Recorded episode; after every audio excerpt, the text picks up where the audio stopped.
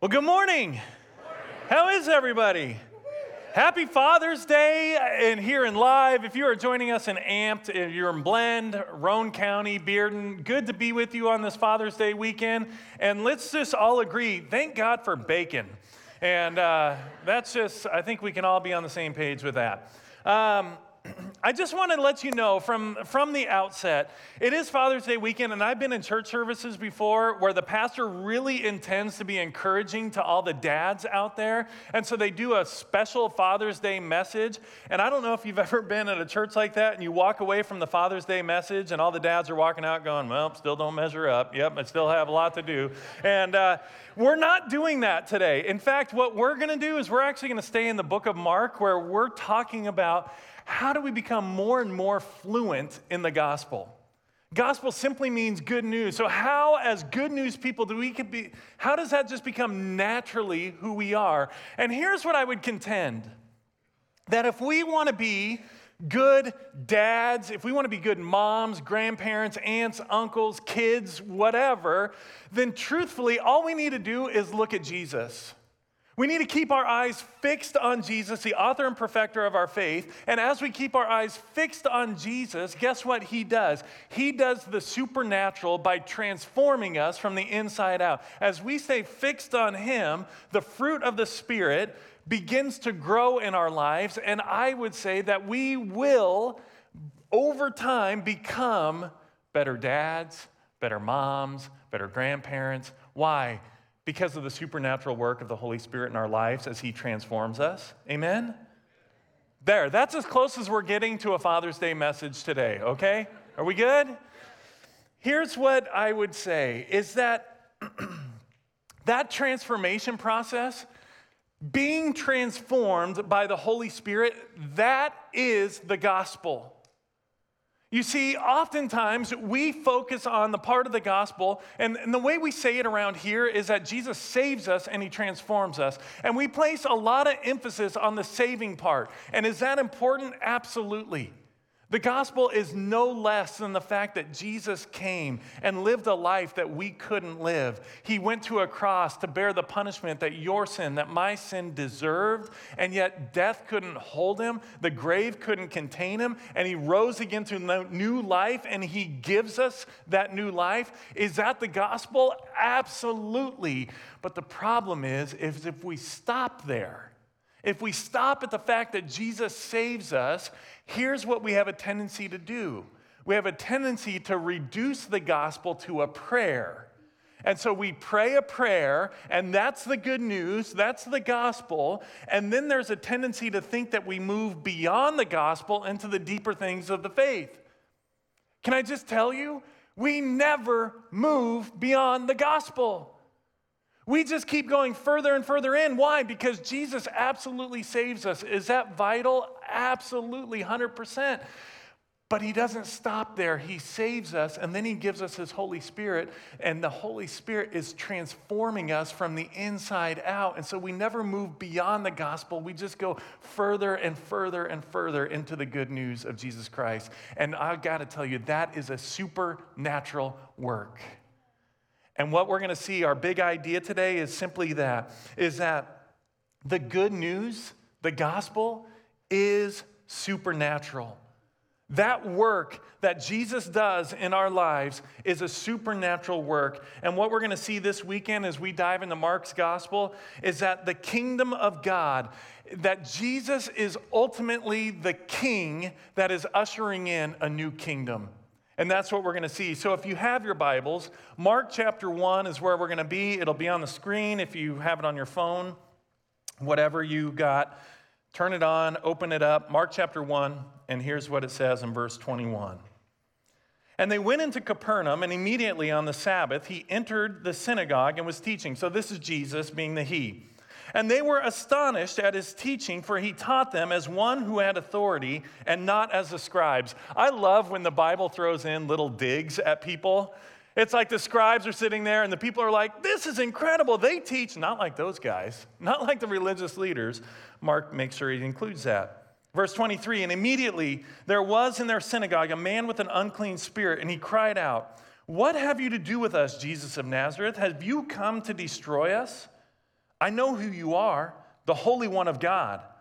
But Jesus rebuked him, saying, Be silent and come out of him. And the unclean spirit, convulsing him and crying out with a loud voice, came out of him. And they were all amazed, so that they questioned among themselves, saying, What is this? A new teaching with authority? He commands even the unclean spirits, and they obey him. And at once his fame spread everywhere throughout all the surrounding region of Galilee. Now, you got to understand a little context. They are up in the northern part of Israel. They're around the Sea of Galilee. It's a lake, and so they're around this lake, and Capernaum is right on the, the lakeside. It's a lakefront property. It's the Tellico village of Galilee, okay? And so they're hanging out here, and Jesus is teaching in the synagogue, and this unclean spirit comes and, and cries out, I know who you are. And Jesus says, Oh, be quiet come out of him. It comes out of him, and everyone's going, Oh my goodness. Not only was his teaching amazing, but now he just did that. So word begins to spread about him. We don't have time to read all of the stories and on the passages that we're covering today. But right after this, they leave the synagogue, and it's as if Peter comes up to Jesus, and Peter goes, Hey, we live right around the corner. My mother in law is sick. Could you do something? And Jesus goes, Let's go. And so they head to Peter's mother in law's house. Now, props to Peter here. I mean, this just shows he had a good relationship with his wife because he wants to heal his mother in law. He could have been like, Honey, I'm sorry. There's nothing we can do. We've tried everything. She's passing.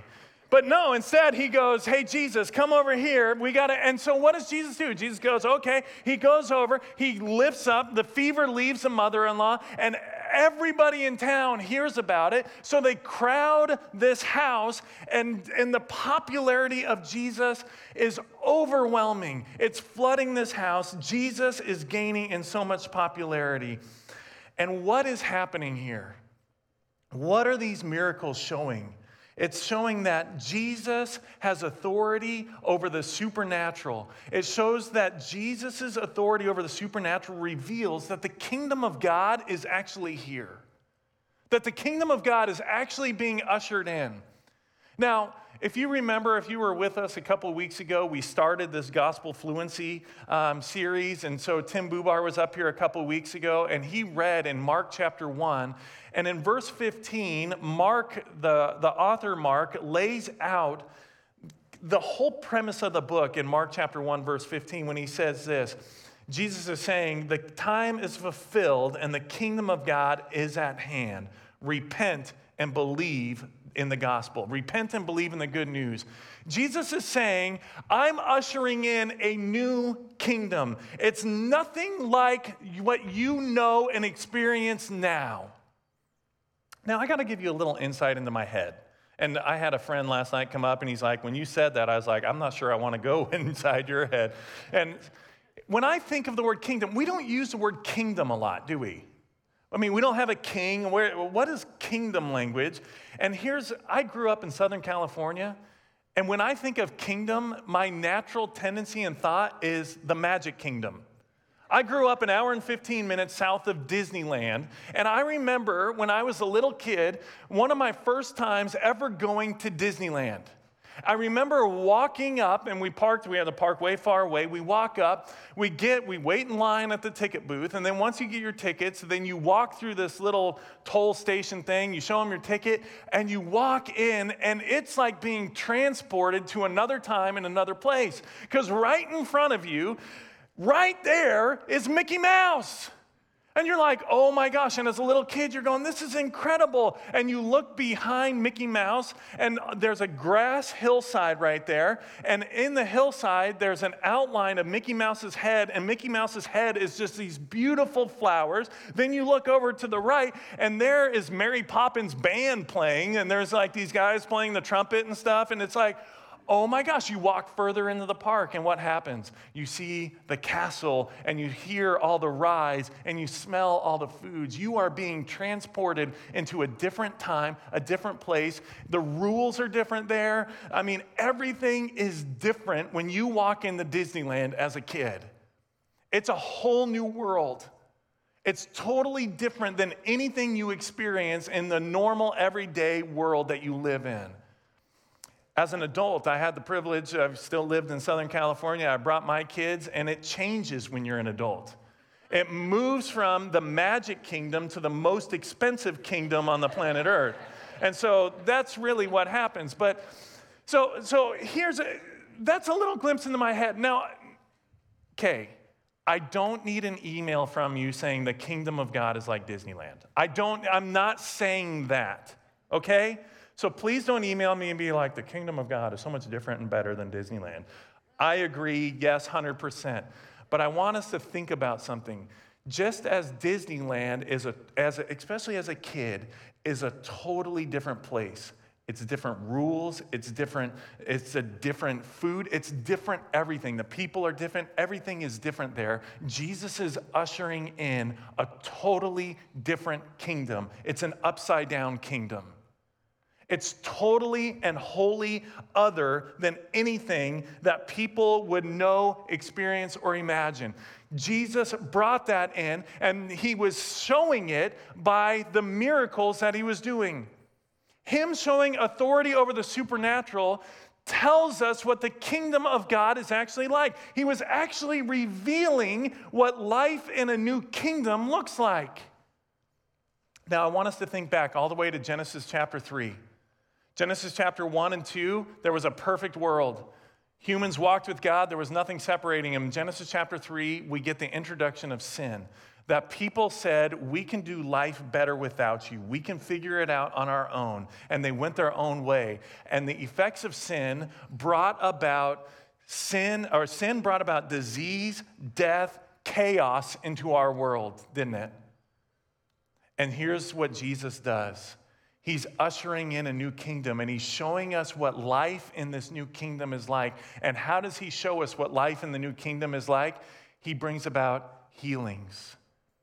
We're going to see that he'll raise people from the dead all the effects of sin are being reversed as Jesus ushers in the new kingdom. He's going, You're used to chaos, you're used to death, you're used to destruction, and I'm coming and I'm bringing life. I'm bringing healing. I'm bringing order to the chaos. And so Jesus is reversing the effects. And I don't know about you, but I'm sitting there going, Oh my gosh, this kingdom is not like anything that we know or experience here. But here's what's the awesome part is that this kingdom that Jesus is ushering in collides with our kingdom. And friends, we live in the messy middle of that. That we are citizens of the kingdom of God through faith, that we, our residence is not here, our residence is not on the earth, our residence is a heavenly residence, and yet we live here now. We live in the messy middle of a kingdom that is already revealed because of Jesus' life, death, and resurrection. Already revealed there, but not yet fully realized. And one day it will be. You know what else this amazes me about just these couple stories that we've read so far? Who are the only things that recognize Jesus in this passage? The demons. The demons are the ones that recognize and know exactly who Jesus is. Look at what they say in, in Mark chapter 1, verse 24. The demons cry out, What have you to do with us, Jesus of Nazareth? Have you come to destroy us? I know who you are, the Holy One of God. The demons cry out, I know who you are, you're Jesus. Why do the demons recognize Jesus?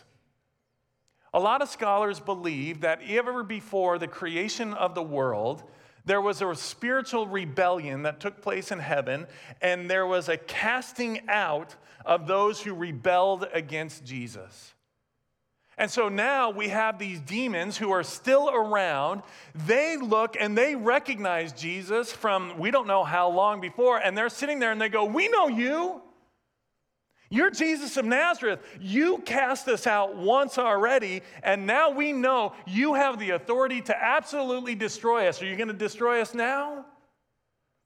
You know what I find amazing by that?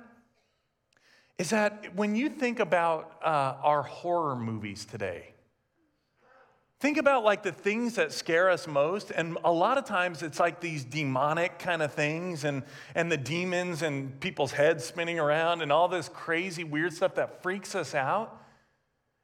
That scares us, but those very demons are scared to death of Jesus Christ. They're scared to death of him. They know exactly who he is. They remember him from the time he cast them out the first time, and they look at Jesus and they go, Please don't destroy us. I don't know if you realize who we worship. We worship Jesus, the King of Kings, the Lord of Lords, the King over the natural, the supernatural. He's King over it all. He's King and has authority over the spiritual realm, including demons. So, the very thing that we're scared of, they are more freaked out of Jesus than we should ever be scared of them. That's good news. The story continues. In Mark chapter 1, starting in verse 35. So Jesus has gained in popularity, things are going incredible. And it says, And rising very early in the morning, while it was still dark, he departed and went out to a desolate place, and there he prayed. And Simon and those who were with him searched for him, and they found him and said to him, Everyone is looking for you. And he said to them, Let us go on to the next towns, that I may preach there also, for that is why I came out. And he went throughout all Galilee, preaching in their synagogues and casting out demons. So you see what's happening here. Peter gets up the next morning and he's like, Man, it's time to go do some more. Yeah, this is awesome. We're gaining in popularity. He go, I imagine, this is just my imagination. He goes and knocks on Jesus' door and he's like, Hey, it's time to get up. People are already gathering. And he's like, he opens the door, Jesus gone. And so the other disciples come over, and, and Peter's like, Hey, have you seen Jesus? And they're like, No, isn't he in his room? Is he still sleeping? No, no, he's not there. Well, where is he? And they go find him, and Jesus is off by himself praying. And I can see Peter going, Hey, hey, hey, everyone is here. Everyone's waiting for you. This is awesome. And I'll just tell you, once again, from a pastor's heart, this ministry that we read right here in Mark chapter 1, this is like every pastor's dream where all of a sudden you preach and then there's like no more room. Everyone's crowding in. They're like, this is incredible. We can't wait. We need to invite a whole town. This is a pastor and church planter's dream. And what does Jesus do? Hey, it's time to move on. It's time to move on. Because Jesus understands something about prayer is that our prayers ground us in the supernatural. Our prayers keep us rooted in the supernatural. And so, what was Jesus doing? Jesus, in the midst of his gaining popularity, Jesus, in the midst of, of having crowds come, and in the midst of the healing, he escapes to be alone with his Father. Why? Because he needed to align his heart with the Father's heart, because Jesus knew his mission. His mission was not to come and just show people a spectacular show, his mission was to give his life as a ransom for the many. That was his mission. And it would have been tempting for him to just to gain a kingdom, to build his kingdom, not through death, but to build his kingdom by showing people spectacular and just building a crowd that way. But what does he do? He escapes and he cries out to his father and his keeps, he keeps his focus, he keeps his mission. He aligns his heart with his father's heart. And I don't know about you, but if Jesus does that, how much more do we? Prayer aligns our heart with the Father. Prayer aligns our mission with what the Father has asked us to do. And so when we get away and pray, we align our hearts. We become in tune with who God is. Jesus modeled that for us. He shows us that. And if He needed to do it, how much more do we need to do it? Prayer does something else as well. And I'm going to talk just for a couple of minutes on something that uh, I'll be honest with you, I don't fully get it. But our prayers impact the spiritual realm. There is a natural world. Everything that we can see, taste, touch, smell, hear, our five senses, that's the world that we live in. But just as real is a spiritual realm that is taking place all around us. It is happening.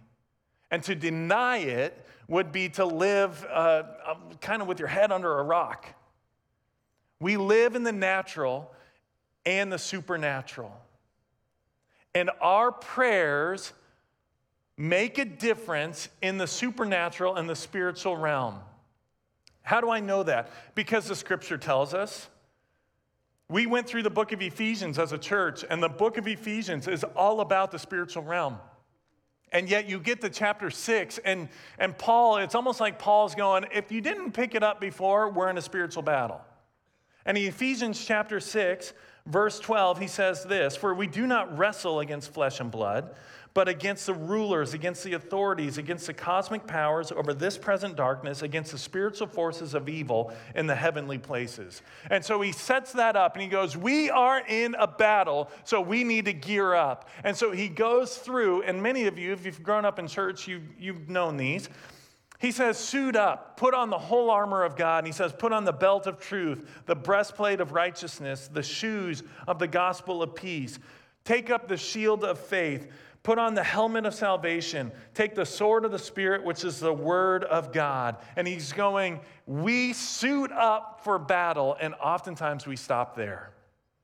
And we put on those things, and we, we get our feet fitted, and we put on the breastplate of righteousness, and we got the belt of truth, and we put on all these things, and we miss what he closes that whole section with. And in verse 18, he says this praying at all times in the Spirit with all prayer and supplication.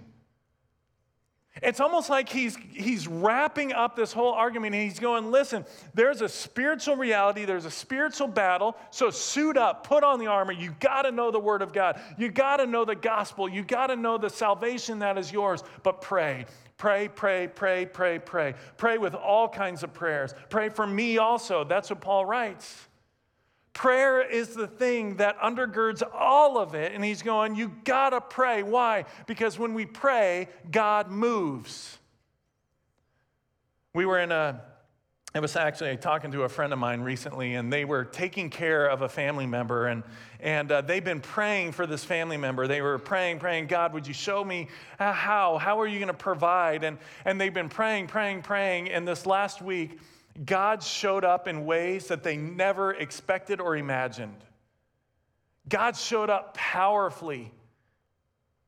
And they were blown away, and they're telling us a story, and tears are coming to their eyes, and they're going, Oh my gosh, God did something that is so incredible and provided in ways that are so incredible. And I gotta be honest, the skeptic comes out in me.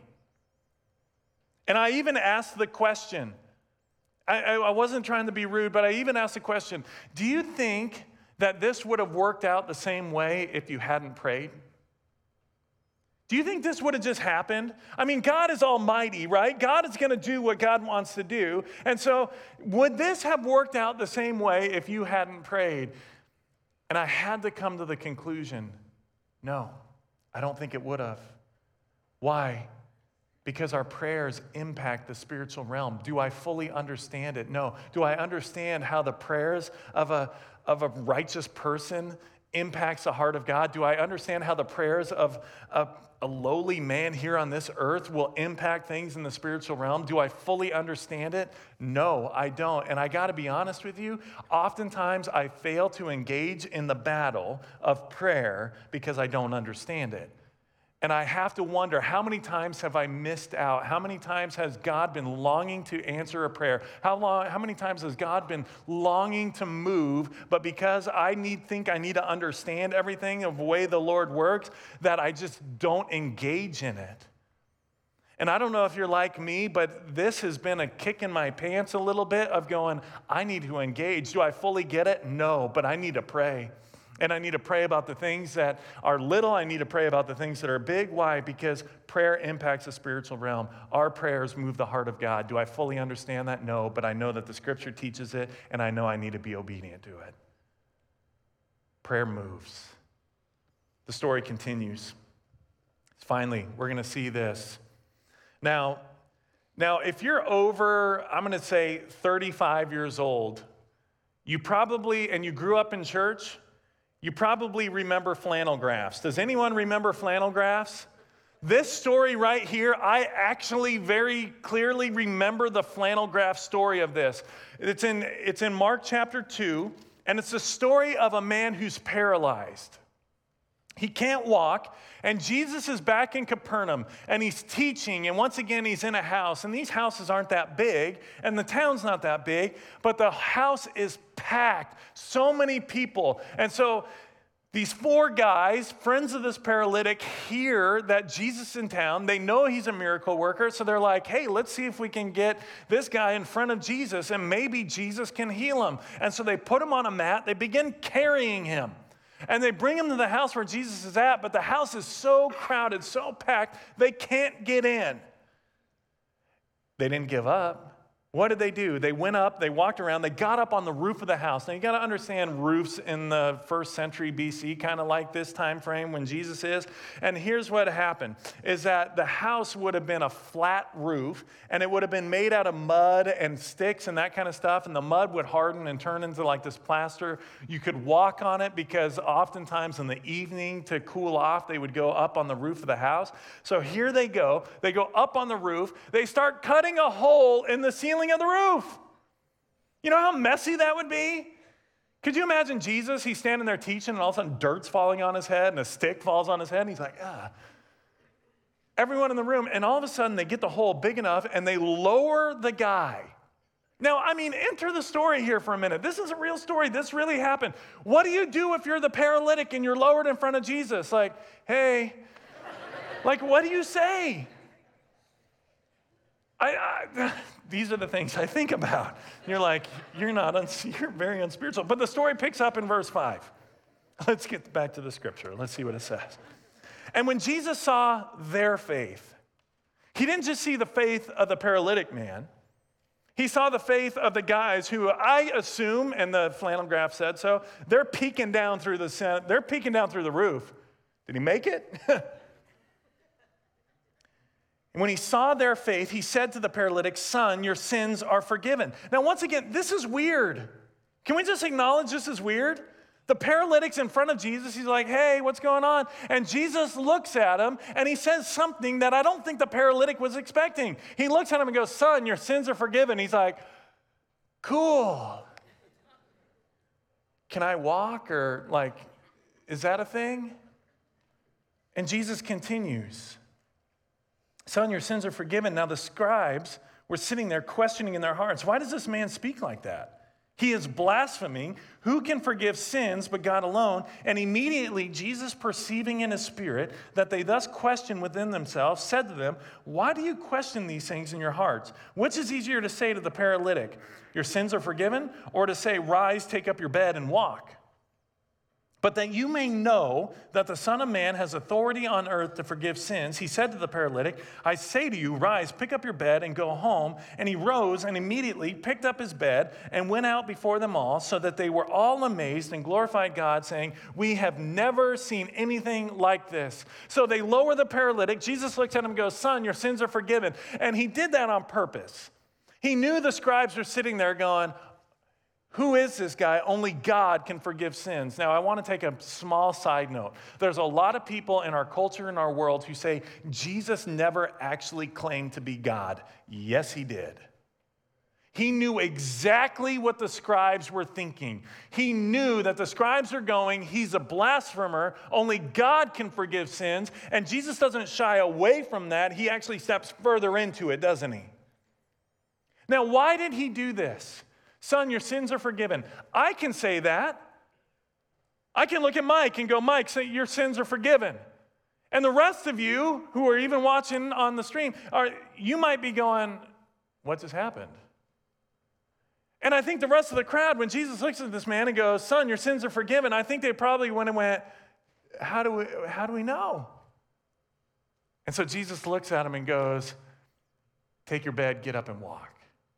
Jesus is proving that he has authority. He is the king over the natural and the supernatural. He is king over both. Isn't that good news? Jesus is king. He's king over everything we see on this earth. He's king over it all. He's king over all of our physical ailments. He's king over all of that. He's king over the spiritual realm, everything, our sins being forgiven. He's king over that. He has authority over those things. He's king and he's ushering in a new kingdom. And guess what? He's inviting us to be part of that kingdom. He's inviting us into a new kingdom where he says, Guess what? You don't have to be king of you. I am true king. Now, I want us to think about something here just for a moment. I think a lot of these people that we are reading about came to Jesus because they wanted a show. Don't you think? They came to Jesus because they wanted to show. A word about Jesus spread, and they're like, there's this healer in town. He's doing these incredible things. And I think they gained in popularity because people came and they're like, what cool trick is he going to do next? They came to Jesus because they had needs. And the truth is, every single one of us who have submitted our life to Jesus came to Jesus because we had a need. When I was 10 years old, I was, remember, I believed in Jesus. And why? Because I was presented, you can go to heaven where Jesus is, or you can go to another place where he's not. And I remember thinking, well, I have a need. I want to go there, not there. And so I believed in Jesus. And these people had needs, and they came. They had a need for healing, they had a need for, for uh, getting rid of demons. They had needs, and so they wanted to check out Jesus. And I think there's a lot of people who show up in churches because they have needs, and then what happens is Jesus meets them in that need. But there has to be a transformation, there has to be a movement to move from I'm following Jesus because of what he can do for me to I'm following Jesus because he's the king, regardless of my needs.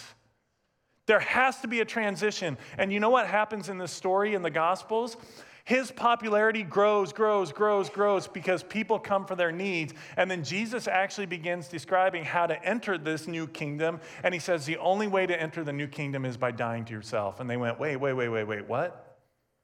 I got to die to myself? Yes, that's the only way to enter the kingdom. Oh, and if you want, my kingdom is so upside down and backwards that if you want to be great in my kingdom, you got to become a servant of all. Oh, and if you want to be in my kingdom, you got to die to yourself daily. And people started going, Ooh, maybe that's not for me. And I see people in our world, and I've talked to many people throughout my years of ministry, and they say, I tried Christianity, it didn't work for me. Friends, we don't try Christianity, Jesus doesn't work for us. Jesus is king and he invites us into his kingdom. The problem is when we reduce faith and the good news to a prayer, we invite Jesus into our life. Friends, that's backwards, that's upside down. We don't invite Jesus into our life, he invites us into his. He says, Submit your life to me, and it's there you'll find life. It's there you'll find an abundant life. So let's be honest building our own kingdom, it's exhausting. Building a name for ourselves is exhausting. Why? Because there's never enough power, there's never enough prestige, there's never enough money, there's never enough a big enough house, there's never enough toys, and you keep building your kingdom and it's exhausting and it's never enough. And Jesus says, "Stop striving, come to me, surrender, bend your knee to me as king, and you're going to find life." That's good news. That is good news. So, what are our next steps this week as we head into this week? The first is this surrender your life to King Jesus. Surrender your life to the King. The King that's over the natural, the King that's over the supernatural. Have you done things in your life that you're ashamed of? Have you done things in your life that you regret? Have you done what the Bible calls sin? Yep, and guess what? You're not alone. If you look to your right and to your left, you're looking at a sinner. And if you keep looking straight forward, whether on the screen or in this room, you're looking at a sinner. Somebody who's blown it and who continues to blow it. And the gospel is, is that Jesus saves us and he transforms us. Jesus did live a life, he lived a perfect life, something that we could never do. He willingly went to a cross where he took the punishment that my sin, that your sin deserves, and he was killed because of it. And guess what? Death couldn't hold him, the grave couldn't contain him. He rose again and he gives us new life. And that is a spiritual reality. The fact that Jesus wants to bring us from death to life. And he extends that to you today. And he's going, just surrender to me as king, surrender to me as your Lord. Quit the striving. Quit trying to build up your own kingdom because your own kingdom will be never enough. But my kingdom is more than enough. And so today, does a prayer save you? No, but a prayer is the start of a journey of following Jesus. And so, actually, I'm going to give us a chance right now in a room this size. If you're watching in any of our other venues or campuses, I just want to pray with you right now that maybe you're in here and maybe for the first time you came on a Father's Day weekend and you're like, I need to, I need to bend my knee to G- King Jesus. I need to surrender my life to him. We're just going to talk to him. That's called prayer. That's a supernatural thing that we get to talk with the God of the universe. And he listens. And guess what? He responds. So, would you pray with me? Father, thank you that you are a God, a king over the natural, the supernatural, that you have all authority to forgive sins, you have all authority to heal, to usher in a new kingdom. And if you're listening to my voice, whether in this room or online or in another venue, and you've never bent your knee to King Jesus, I'm going to give you an invitation to bend your knee, to submit your life to Jesus as King. And so if you've never done that and you're like, I don't know what to do, would you just tell him, Jesus, I surrender to you? I've been trying to build my own kingdom. I've been trying to make a name for myself. And Jesus, I'm tired. I'm exhausted. So I wave the white flag of surrender to you. You are King. I want to follow you. If there's anything else on your heart that you just want to tell him, just tell him. Your own words.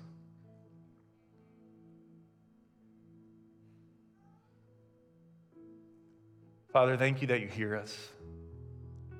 Thank you that I don't know how, but our prayers move things in the spiritual realm, they move things in the supernatural. God, thank you for hearing our prayers. It's in Jesus' name we pray. Amen. If that's you, or if you're watching in another venue, another campus, please do not leave today without letting somebody know on your bulletin, on the front of your bulletin, if you want to just fill that out. Maybe you got something to do right after this. Right on the inside of that, you can tear that off, and it just says, I prayed to receive Christ today. If you can write your name, your contact information, we'd love to follow up with you, to give you a Bible, to, to encourage you, because the truth is, we need we. We need each other. We're not called to walk this faith journey alone. We'll have prayer teams in all of our campuses, all of our venues up here after service. I'll be around. Your campus pastors, your venue hosts will be around. If you want to talk to them, please don't walk away without letting somebody know. We would love to pray with you. We would love to come alongside and support you. The second next step is this there's so much in here. This is so exciting. I love the book of Mark. Here's why I love the book of Mark it uses the word immediately, like all the time. Yeah okay, I said this last night. I'm going to say it again. We got time. That's okay. Um, I saw Avatar, The Way of Water. Has anyone ever seen that movie? Um, some of you are too spiritual. You're like, no, I didn't, Dave, or you're not willing to admit it. I watched that movie. I walked out of it. I'm like, that thing drug on for so long. It was boring. And some of you are sitting there going, what? I didn't watch it in 3D, IMAX, and all that stuff. I just watched it on a normal screen. It drug on. The book of Mark doesn't. There's never a dull point in the book of Mark. The book of Mark's like, and Jesus went here, and then immediately went here, and immediately a demon possessed man came, and immediately, and I'm like, wow, wow, wow, wow. It's awesome. So there's a lot, there's stories in here that we didn't have a chance to read. So I'm in our live it out section. You're to have a chance to go through a little bit slower. So I'm to encourage you, do the live it out section so that we can follow King Jesus together. Amen. So here's what we're going to do in all of our venues, all of our campuses. We're going to stand and we're going to worship that King together. So let's pray. Father, thank you that you are King. Thank you that you are Lord over the natural, the supernatural. And so we want to do a supernatural thing now, and we want to lift your name high in praise. In Jesus' name we pray. Amen.